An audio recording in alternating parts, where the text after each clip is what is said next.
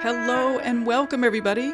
I love to talk about food, so I'm definitely thrilled about today's guest, nutritionist Laura Moretti Reese.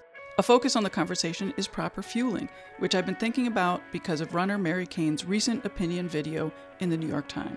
A link to that, along with other articles and women Laura mentions, are in the show notes at hearhersports.com.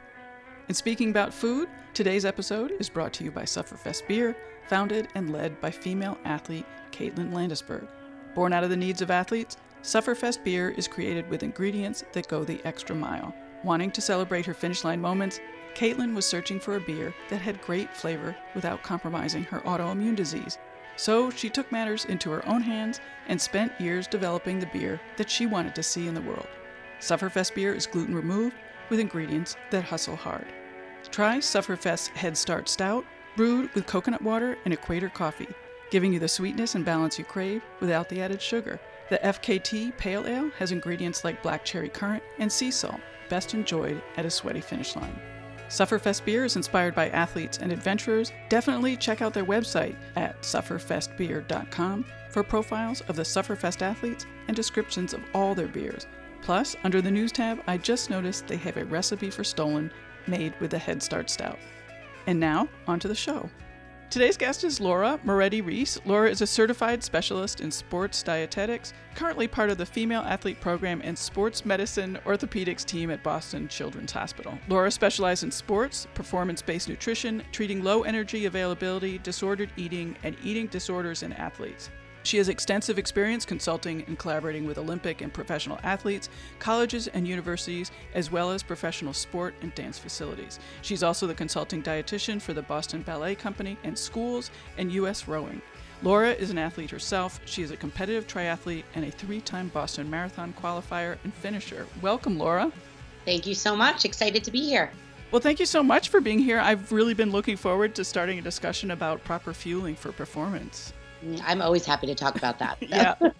I don't want to get too basic, but maybe let's start with an introduction of what you mean by fueling so that we're all on the same page before we get going. Sure, absolutely.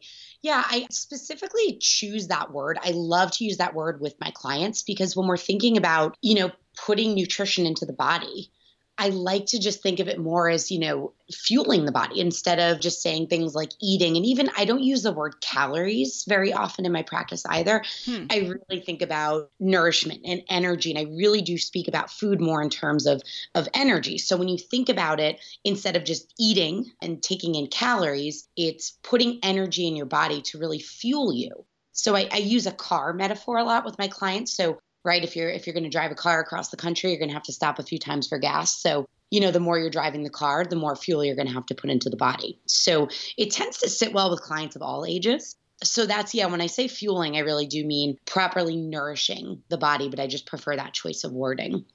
You said you don't talk about calories. Do you also not talk about weight?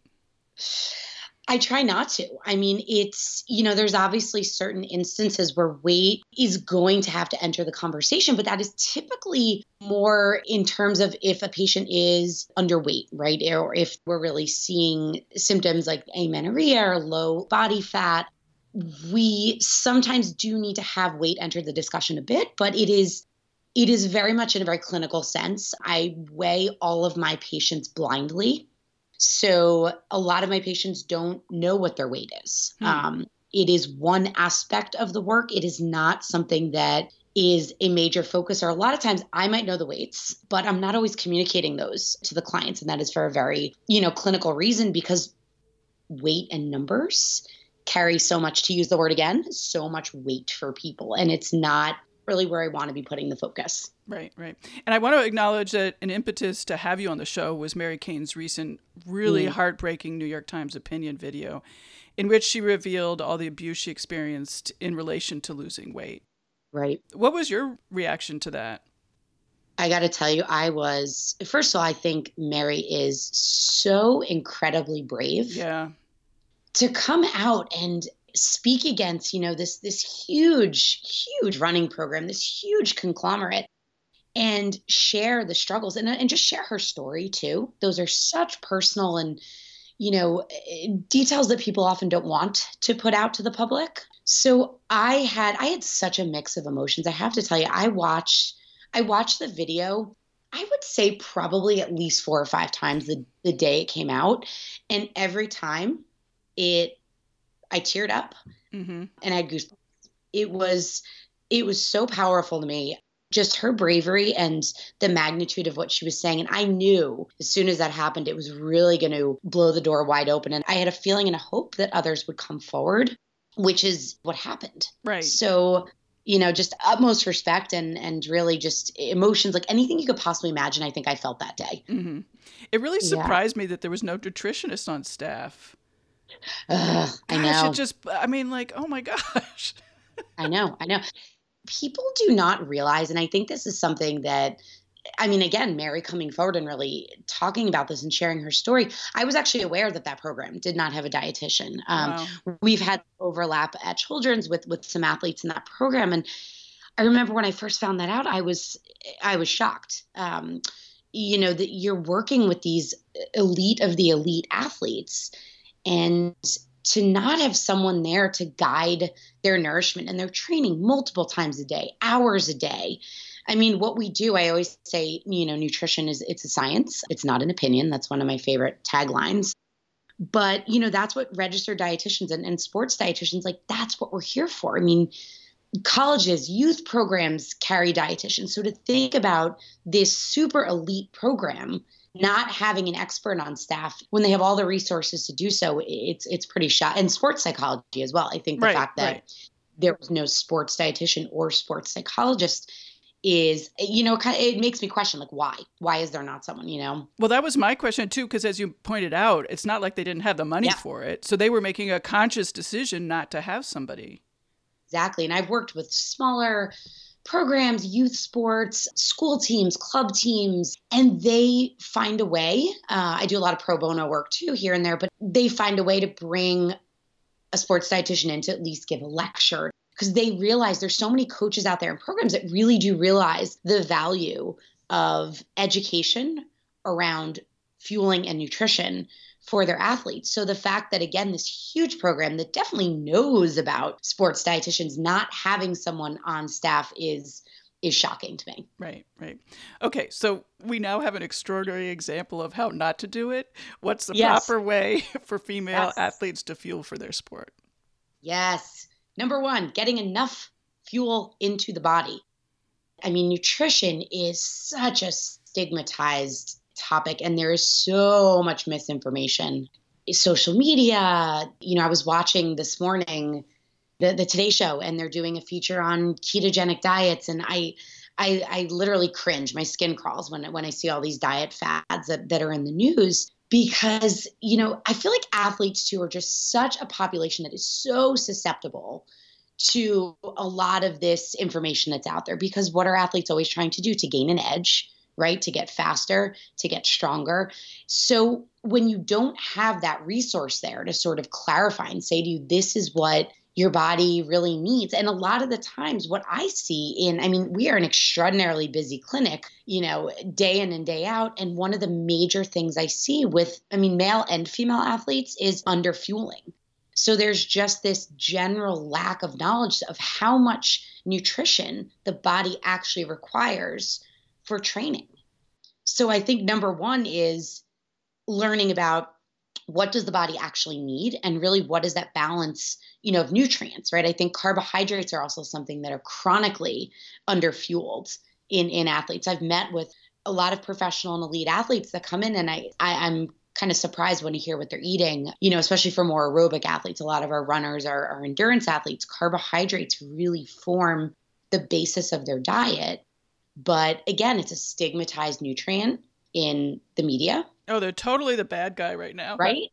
I just bought my colleague a shirt for actually it ties in because it's picky bars Lauren Fleshman's company and and her husband and it says i love carbs and i'm like i'm trying to like you know get out there and really change the message around things so i, I love that they created that shirt you know again every diet is always trying to get rid of them mm-hmm. but especially for an athlete they're so essential to performance and all the research still really points in that direction that adequate carbohydrate stores and intake equal better performance. And I think the other aspects of sports nutrition, which are timing. I had an athlete who had just signed a professional contract and came into my office. We're going through what she's eating, and she was going through timing of her workouts and when she was fueling. And I said, Well, has anyone ever spoken to you about recovery nutrition and the timing after a workout? And she said, No. Wow. Right. I know I was like, you know, trying to keep my jaw from hitting the floor, but, you know, like the simple things is timing, which I talk to my 10 year old athletes that come in about, you know, they could give a lecture on it. So it's not just the amount of food you're getting in, it is the balance of it. And it, it really is a lot about timing too for athletes. You talked about carbs. So can you yeah. define what you mean by carbs? And also, if you break it down into sort of subcategories of carbs? Sure, sure, absolutely. So carbohydrates in general, they're they're sugars, right? They're sugars in the body. So pretty much what we think of when I'm saying carbohydrates, I am thinking of we'll break it down. Starchy foods would be one category of them, right? Which then has subcategories. So your breads, your pastas, your rice, your crackers, your oatmeal. What else? I'm sure I'm missing. There's plenty of them. So basically, within that category, you have the slower digesting carbohydrates and you have the faster digesting ones. So the slower digesting carbohydrates are the ones that contain more fiber, right? Or the quote unquote brown carbohydrates that we usually think of. They're whole grain breads, whole wheat pastas, even things like beans, which also have protein, also contain carbohydrates and a lot of fiber. I don't believe in good and bad foods. So I think that there's a time and a place for certain foods. So our, our slower digesting carbs, we like to encourage those more at mealtime. They're they're good for satiety. They're giving you nutrients. Fiber is super important for healthy digestion. And those faster digesting carbohydrates are the ones that contain less fiber in them. So those I think are really the ones that get the bad rap, like the the white breads, the white pastas. And like I say to all my clients, I would never, ever, ever, ever say to someone like, you cannot eat white pasta. I always say I grew up in a half Italian household and, you know, pasta's always been a staple in my life. I eat white pasta, I eat a whole wheat pasta. It just depends on my mood. But the those faster digesting carbohydrates, which also include things that you think of like more of the simple sugars. So things that like honey or jelly or maple syrup, foods that everyone thinks of those are high sugar foods, right? Those are actually really great foods that I use a lot with my athletes, especially if someone has very high carbohydrate needs. Someone like a marathon runner, you know, even rowers in higher volume training, triathletes, the carbohydrate contents that they need in their diet are really high. So to avoid, you know, having them just need to eat, you know, mountains of pasta and bread and rice, I do use a lot of those simpler carbohydrates too to really boost their carbohydrate intake and help them meet their needs without giving them you know, digestive issues. They're also really helpful like around sports. So right before a workout, you don't want a super high fiber meal because again, that could cause digestive upset. I get asked all the time, like, well, if I'm going to the gym or I'm going out on a run, like, what's something, if it's 20 minutes before, what do I grab? And that's where we're going for those simpler carbohydrates. Maybe it's, you know, um, oh gosh, there could be so many things like a granola bar, not a protein bar. Mm-hmm fruits also fall into a carbohydrate category as well. So that's sort of another subcategory. And those are actually well, they can be sort of slow digesting or or faster digesting because fruits are pretty high in, in fiber too, depending on the on the fruit we're talking about. Right. So basically, depending on the timing, you could eat, you know, like a whole yeah. range of carbohydrates. Yeah, absolutely. And I and I encourage that too. I encourage a lot of variety in the diet. Right. How does an athlete learn how to properly fuel? Like what tools are you providing? I mean, it's different for different for different people. I will certainly say that. I am big on education. So typically the first time I meet with someone, after we kind of understand a little bit more about their goals and how I can help them with that, I really want to educate someone. So I don't want to just give someone information. I want them to understand the whys. So I always say, you know, that uh, what's that proverb, right? Teach teach a man to fish, and and he can feed himself for a lifetime. Right. Um, so it kind of really works actually when I say when I say it out loud. yes, feed yourself exactly. So I want to teach them just like we, you know, talked a bit about carbohydrates. What I do is go through like let's make sure we're on the same page with things because what I find is, you know, I work with really some very very brilliant clients, but people don't necessarily understand what's the difference between, you know, a carbohydrate. Is this food a protein? What does protein do? What does fat do? So I go through some of the basics and then I tie it into performance. So I really want to give an athlete an understanding of what are the food groups and how do they help me as an athlete? So we go through, I typically go through some PowerPoint slides. I'm a super visual learner, so I tend to use that sometimes with with my clients. I use a lot of diagrams. I have a really great one on like timing. So it's sort of this spectrum that shows you know the closer you get to a workout what's the balance of nutrients that you should be taking in and when you're farther out from a workout what does the balance look like then right so the closer you get to a workout the more you want to focus just on carbohydrates, not on the fats and the proteins, because again, digestive issues. We talk a lot about digestive issues in sports nutrition. So it's a pretty high percentage of athletes that struggle with digestive issues. I'm the, I'm that person. Oh yeah. Well, maybe we should have you come in, Elizabeth. You know. Yeah. but it is a whole you know that's i mean the, the, research points to that too that there's been research showing that 50% of endurance athletes experience gi distress so mm. yeah i mean that's a whole other specialty within itself too yeah. And I use a tool. It's a, it's a really great tool that the uh, U.S. Olympic Committee dietitians created. It's called the Athlete's Plate. So it's like a three plate model that very visually breaks down a, a, very visual representation of what might a plate look like when you're in a race day when you're in heavy training, when you're in light training, or maybe you're injured. And these plates basically shift the amount of carbohydrates that are on them, the amount of vegetables. So, again, I'm going to get into kind of the, the deeper nitty gritty with that, but depending on the client, depending on what they need, it can be a really great tool to start the discussion and to say, look, even when you are injured or maybe you're not able to, to train as much, none of the food groups disappear off the plate. We're not removing carbohydrates because you're injured. We might be changing the percentage because if you're running 80 miles a week versus being injured and maybe just doing a little bit of cross training, your body's not going to need the same mix of fuel. So everybody who sees that plate, those plates in my office, always ask for a copy. Oh, so yeah. I've been told that's hanging in dorm rooms, in athletic trainers' offices, but you know, the US Olympic Committee dietitians who are just awesome. That was a really great tool they created. So that's a favorite of mine too. Are your athletes tracking? Are you recommending tracking? And and what does that mean? Like what are they tracking? Good question. Yeah. Again, as you know, my stance on on calories. Right. No, I really like to steer my athletes away from, you know, the real hard set calorie tracking. I will have athletes track just like write down their food or I use through my private practice I work with a online platform that I use that can allow athletes to either just take a picture of their meal or they they can write what they've had but I it doesn't do calories. Mm-hmm. So I can take a look at the plate look at the mix of nutrients, and then I'll have them write down how did you feel during your workouts. We're using performance markers. I like to focus on performance.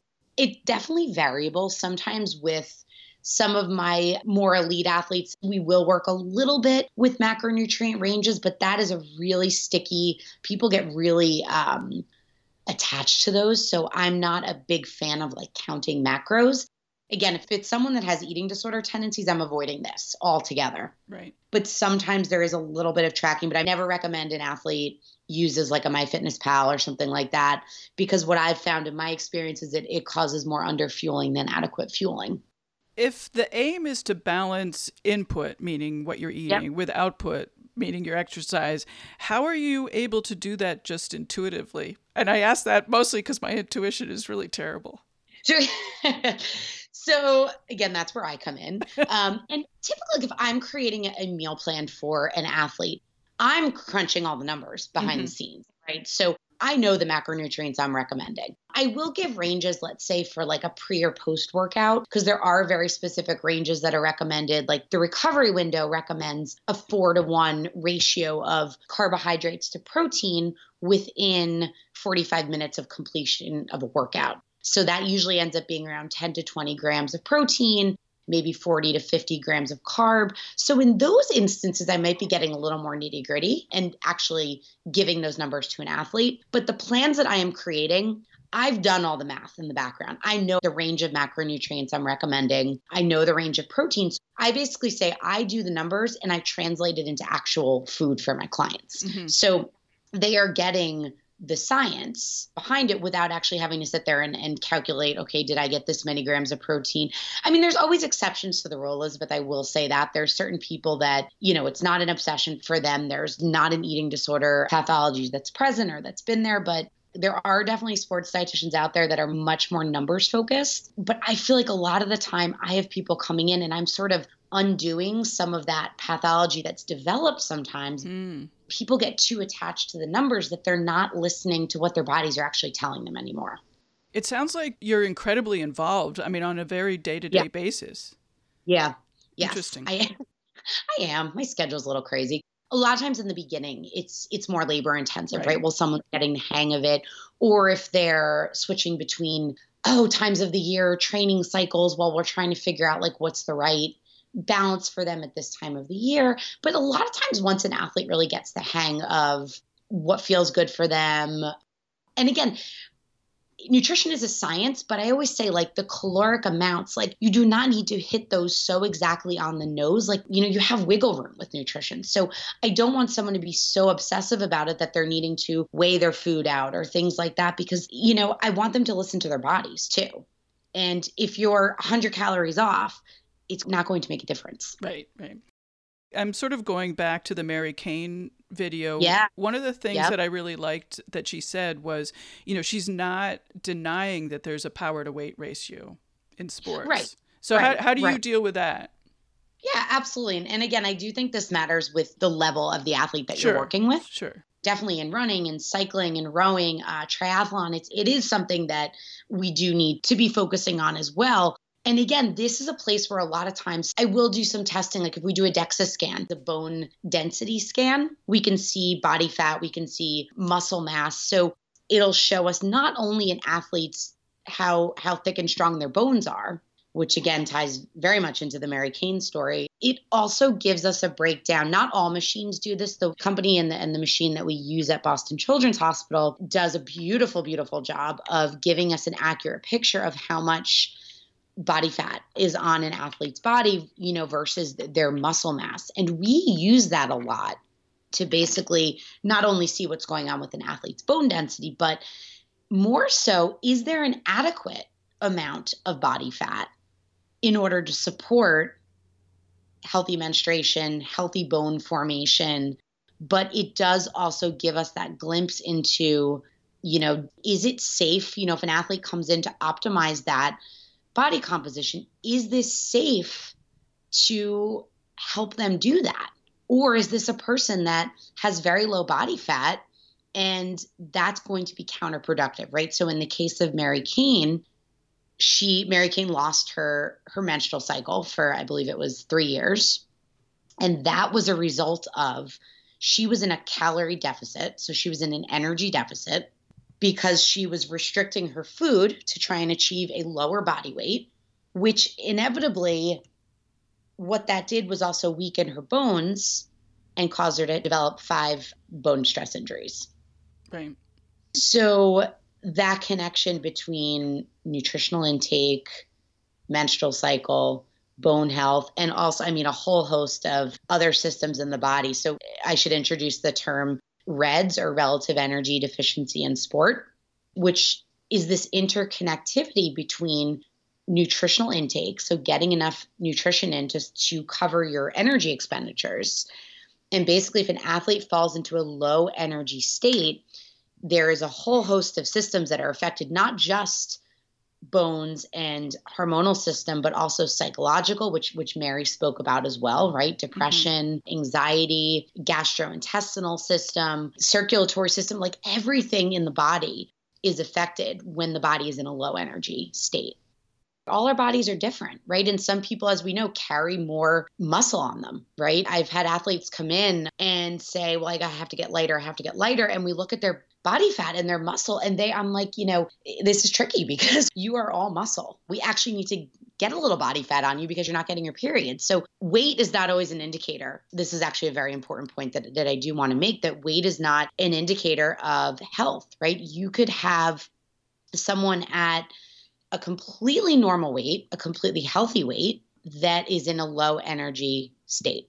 Someone doesn't need to be visually or you know, on a scale underweight to still be in an energy deficit. Mm-hmm. And something I actually want to mention, which it's a very confusing topic, but we deal with this a lot, is sometimes when a body is in an energy deficit, I might have an athlete come in and say, Well, I've been gaining weight, you know, getting slower, you know, losing muscle. And we look at what they're eating and they will be in an energy deficit. So now you're thinking, well, how are they gaining weight if they're in a low energy state, right? If they're not eating yeah. enough calories, why would they be gaining weight? Right? That seems like a logical thing to think about. So when you think about the body, if a body is not getting enough nutrition, what can happen? This doesn't happen in everybody. Again, this goes back to the fact that all of our bodies are a little bit different.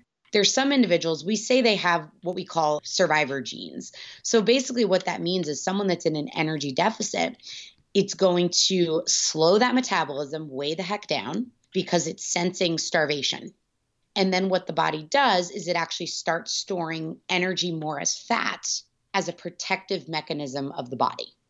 So there's a physician, Dr. Jennifer Gaudiani, who's absolutely incredible. She always talks about the caveman brain mm-hmm. and the body sensed it was in a time of famine, right? What's it going to do? It's going to build more fat in order to protect you. Your body's always trying to protect you. So a lot of times in those cases, I actually have to significantly increase someone's calories and they actually end up losing weight then because their their metabolism's working again. Right. Interesting. Yeah, think about an iPhone, right? Low power mode, it slows everything down right? When you plug it in, you get more juice, everything speeds up again, right? I love analogies if you couldn't tell. so, do you have any tools for listeners who don't have a nutritionist? I think number one is is knowing where to go for reputable information. There's so much we're just bombarded with it. So I do think that, you know, what's an important thing to know is when you are, you know, searching on the internet, you want to make sure that if you're looking for nutrition information that it's coming from websites that have like a .gov or a .edu on the end of them. So those websites are likely going to be more reputable. And I think when you're looking to a nutrition professional, whether it's just, you know, online, whether you're reading someone's blog or following someone's social media account, there's a lot of really phenomenal, very reputable accounts out there. You want to be looking for someone who's a registered dietitian. So you want to be looking for those letters RD after someone's name because this is actually another important point to make. There's a lot of people out there that call themselves, you know, just a nutritionist or a certified nutrition counselor. Those are not real things. I'm just going to say it. Uh, registered controversy. Registered dietitians we are people that went through um, i went to school at nyu i did a year at weill cornell and uh, columbia presbyterian medical centers. And so i did a lot of schooling and I have MS in clinical nutrition to give the recommendations that I give. So, anyone who's a registered dietitian has gone through an extensive amount of schooling that involves all the sciences right? And, and i've heard people say that oh well, i don't want to be a clinical dietitian because i don't i don't want to work in a hospital. But my response is always well nutrition in itself is a science. It's clinical. You know if you haven't taken the the organic chemistry and the biochemistry yes we take all of those. You know i don't know how you could be giving someone nutrition advice. So i really encourage people to make sure when they're reading an article when they're following someone's account that they're really looking for someone who's a registered dietitian. Yeah that's really important Great. Well, thank you so much. I really appreciate it. My pleasure. Bye bye. Thanks. Bye, Elizabeth. Thank you. Thank you so much to Laura for being here to talk nutrition. Thank you for taking the time to listen. And thanks to Sufferfest for supporting the program. If you have comments or suggestions, call our hotline at 725 B Badass. That's 725 222 3277. Our design is by Agnes Studio and music by the band Gold Mines. Till next time, bye bye.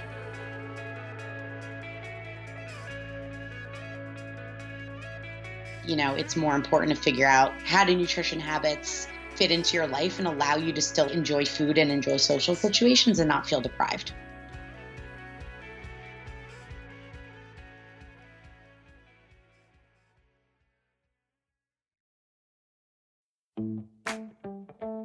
Running should be simple. Just put on your shoes and go.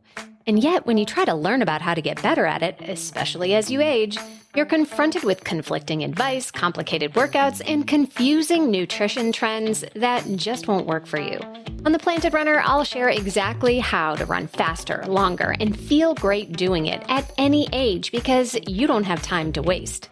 I'm Coach Claire Bartholic, and I went from not running at all in my late 30s to finishing a marathon in 258 at age 42, all on a plant based diet. I've helped hundreds of runners achieve new personal records well into their 60s and even 70s with science backed training, plant based nutrition, and proven mental strength techniques. Each episode of The Planted Runner is like a private coaching session on the run where you'll learn from me and the guests I interview. You'll get actionable lessons to help you become a better runner every week and reach goals you never thought possible. Whether you're training for your first 5K or your 50th marathon, take along the Planted Runner on your next run. Let me show you how your best running is still ahead of you.